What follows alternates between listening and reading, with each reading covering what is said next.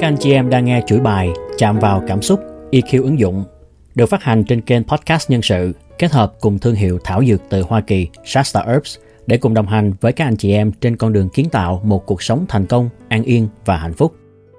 Thưa các anh chị em có biết là trong tiếng Anh có đến 552 từ để diễn tả cảm xúc? Điều này chứng tỏ là cảm xúc của chúng ta có rất nhiều cung bậc khác nhau. Nhất là sau 3 bài học đầu tiên thì chúng ta đã tìm về với lịch sử tiến hóa, rồi nói về cơ chế hoạt động của thần kinh não bộ. Thì bây giờ mình sẽ đi tìm hiểu cái cảm xúc của chúng ta dựa trên nền tảng tâm lý học nhé. Vậy thì chúng ta trước hết là mình định nghĩa cảm xúc là gì? Thì tôi cũng tham khảo nhiều các cái định nghĩa khác nhau về cảm xúc, nhưng mà đa số các định nghĩa thiên về học thuật đó thì nó sẽ hơi khô khan và khó hiểu. Thành ra tôi đúc kết ra được một cái định nghĩa nó đơn giản và dễ hiểu hơn cho các anh chị em. Đó là cảm xúc là một quá trình phản ứng tâm lý khi có một sự kiện nào đó xảy ra mà chúng ta quan tâm. Ở đây chúng ta cần hiểu đúng cái chữ cảm xúc, emotion. Thật ra thưa các anh chị em, cái chữ này, emotion, nó không phải là một cái sự kiện mà nó là một quy trình. Thành ra khi chúng ta nói chúng ta kiểm soát cảm xúc, làm chủ cảm xúc thì chúng ta không phải là đang kiểm soát cái trạng thái của cảm xúc mà chúng ta đang cần phải làm chủ cái quy trình hình thành cảm xúc, nhất là các cảm xúc tiêu cực. Vậy thì theo cái định nghĩa lúc nãy tôi vừa mới nói, cho phép tôi được nhắc lại một chút. Cảm xúc là một quá trình phản ứng tâm lý khi có một sự việc gì đó xảy ra mà chúng ta quan tâm. Thì chúng ta thấy cái quy trình cảm xúc trong tâm lý gồm có 3 bước. Thứ nhất là sự kiện, là một cái sự việc nào đó xảy ra đối với một người hay là một điều gì đó mà mình quan tâm.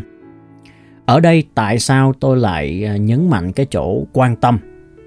Bởi vì đơn giản thôi, nếu mình không quan tâm tới một điều gì đó hay là một người nào đó thì dù có chuyện tốt cỡ nào hay là xấu cách mấy xảy ra thì nó cũng sẽ không thể nào đánh động vào cái cảm xúc của mình được. Thành ra cảm xúc chỉ xảy ra khi có chuyện gì đó ảnh hưởng đến cái mà mình quan tâm mà thôi. Bước thứ hai là bước nhận định. Não bộ của mình lập tức sẽ nhảy ra những cái suy nghĩ, nhận định về sự việc này, xem nó lợi hay hại, tốt hay xấu. Và cái bước thứ hai này diễn ra cực kỳ nhanh ở trong não, như là chúng ta có nói ở các bài trước. Nó là một cái phản xạ tâm lý không điều kiện. Bước thứ ba là bước phản hồi. Dựa vào mức độ quan tâm ở bước 1 cũng như là cái sự đánh giá nhận xét của chúng ta ở bước 2 mà mình sẽ có một phản ứng tâm lý, đó chính là cảm xúc. Và từ cái cảm xúc ở bước thứ 3 này mà chúng ta sẽ thốt ra những lời nói hoặc là làm ra những cái hành vi cử chỉ tương ứng. Giả sử mình thấy rất là thương tâm khi các cơn bão hàng năm đánh vào miền Trung quá mạnh, gây thiệt hại quá nhiều, thì cái sự thương cảm này chính là kết quả của quy trình 3 bước mà chúng ta vừa nói tới. Bước 1, sự kiện là cơn bão đánh vào miền Trung. Bước 2, nhận định là đồng bào mình, những người mình quan tâm đang hứng chịu rất nhiều thiệt hại. Đây là một sự kiện mang tính tiêu cực, gây tang thương cho rất là nhiều người. Và bước thứ 3, phản hồi, là do những ảnh hưởng tiêu cực của cơn bão gây ra đối với người dân miền Trung thì mình cảm thấy rất là cảm thương. Từ đó mình có những cảm xúc như là lo lắng, buồn. Những ai mà có người thân tại miền Trung thì cái cảm xúc này nó lại càng nhiều hơn, bởi vì cái mức độ quan tâm của mình nó cao hơn. Từ những cảm thương này mà chúng ta sẽ chia sẻ những lời an ủi, động viên, đó là về mặt lời nói. Hoặc chúng ta có thể sẽ quyên góp hỗ trợ người dân gặp nạn, thì đây là về mặt hành vi. Những lời nói và hành vi này đều xuất phát từ cảm xúc. Một lưu ý nữa là trong cuộc sống đó thưa các anh chị em, đôi khi chúng ta sẽ không nhận ra được mình quan tâm đến một người nào đó tới mức độ nào cho tới khi có một chuyện gì đó xảy ra với họ. Cảm xúc của chúng ta không phải lúc nào cũng rõ ràng đâu thưa các anh chị em à.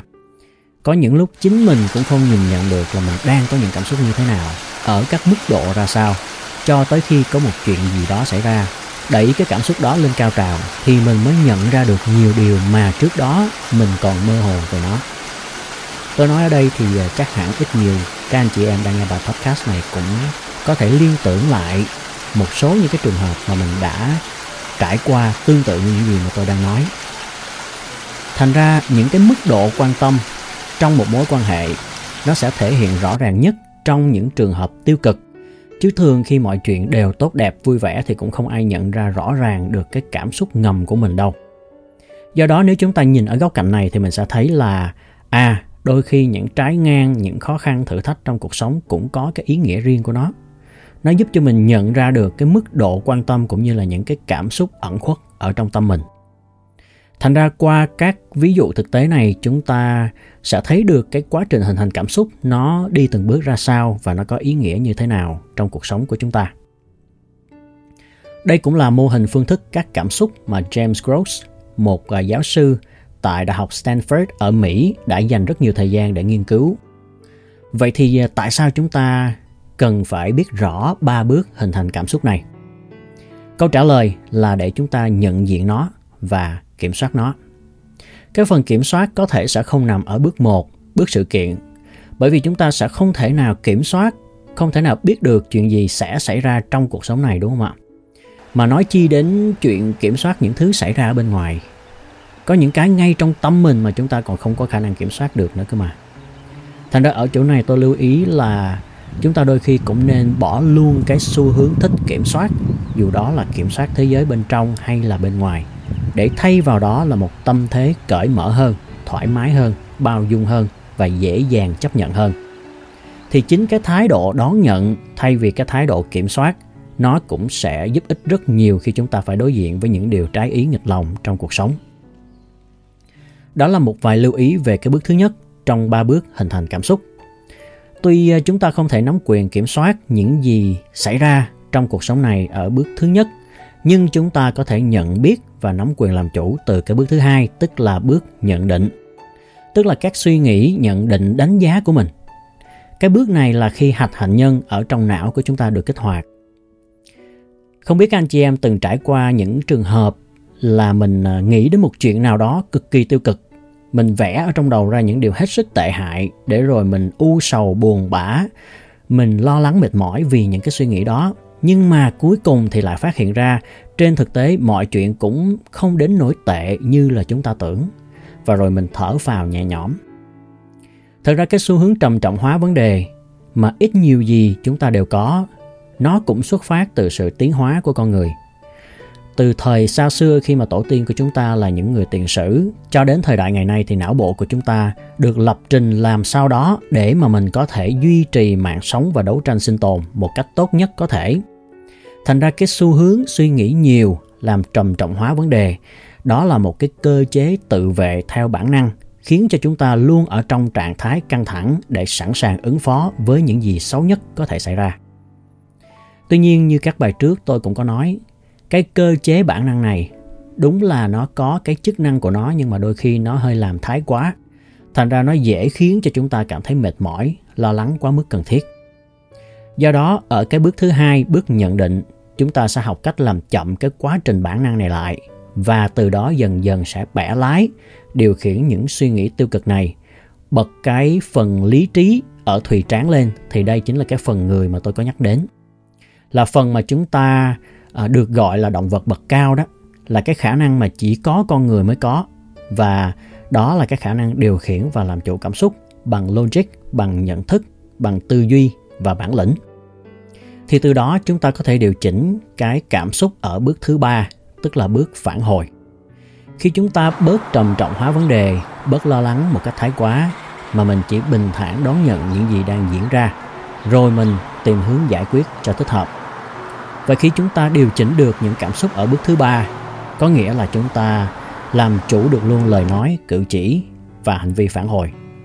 Thì khi đó chúng ta cũng sẽ làm chủ được luôn tình huống, làm chủ được hoàn cảnh và từng bước làm chủ cuộc đời mình. Thưa các anh chị em, vào năm 2015, hãng phim Pixar có trình làng một bộ phim hoạt hình là Những Mảnh Ghép của Cảm Xúc, tên gốc là Inside Out. Thì đây chính là dựa trên các biểu hiện căn bản của cảm xúc ở trong đời sống hàng ngày. Những biểu hiện này bao gồm hạnh phúc, bất ngờ, buồn bã, giận dữ, ghê tởm và sợ hãi. Đây còn được gọi là 6 cảm xúc căn bản hay là 6 màu cơ bản của cảm xúc. Các cảm xúc khác chính là cái sự pha trộn của 6 cảm xúc chính này. Giống như là pha màu vậy đó thưa các anh chị em. Ví dụ như khi chúng ta pha tức giận và ghê tởm lại với nhau thì nó ra được cái cảm giác khinh miệt. Hoặc khi mình pha cái sự hạnh phúc và bất ngờ lại thì chúng ta sẽ có cái cảm giác háo hức, phấn khích. Thì đây chính là kết quả công trình nghiên cứu của giáo sư Paul Ekman tại Đại học California San Francisco. Ông cho rằng tất cả mọi người trên thế giới đều có những cảm xúc cơ bản này và đều có cách biểu hiện giống nhau, nhất là ở trên gương mặt, mà trong tiếng Anh chúng ta gọi là facial expression. Thành ra khi buồn thì dù là người Ấn Độ hay là người châu Phi hay người Canada, họ đều có cách biểu hiện buồn như nhau. Khi vui thì dù già hay trẻ, nam hay nữ, giàu hay nghèo cũng có cách biểu hiện như nhau. Hay nói cách khác, cảm xúc không phụ thuộc vào ngôn ngữ, văn hóa hay là sắc tộc. Thành ra mình mới có thể lan truyền cảm xúc qua nụ cười đó, đúng không ạ? Người ta nói nụ cười là ngôn ngữ quốc tế là như vậy. Nó giúp lan tỏa cảm xúc vui vẻ, thân thiện mà bất cứ ai cũng cảm nhận được và mình không cần phải giải thích gì thêm. Hoặc là những cái emoji mà chúng ta thường thấy khi mà mình sử dụng ở trên mạng xã hội, thì tất cả mọi người trên thế giới đều sử dụng chung một bộ emoji để biểu đạt những cảm xúc như nhau. Thưa các anh chị em, vậy thì cảm xúc có tác dụng gì ở trong cuộc sống? Mỗi ngày chúng ta trải qua hàng loạt các cảm xúc khác nhau và mỗi một cảm xúc có một chức năng riêng biệt.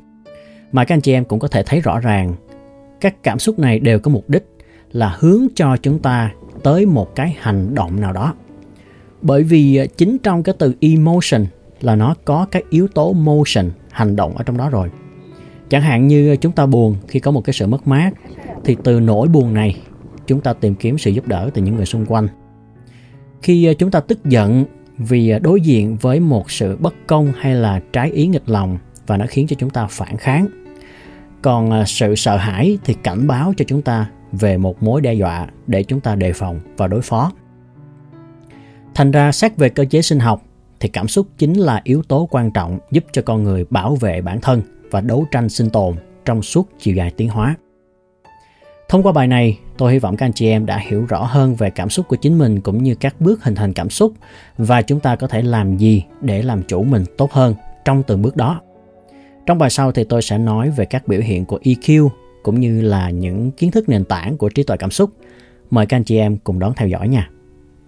Nếu các anh chị em cảm thấy hữu ích thì đừng quên đăng ký kênh và chia sẻ cho bạn bè trong cộng đồng, cũng như ủng hộ thương hiệu dược thảo sạch Shasta Herbs tại website thảo dược hoa kỳ.com.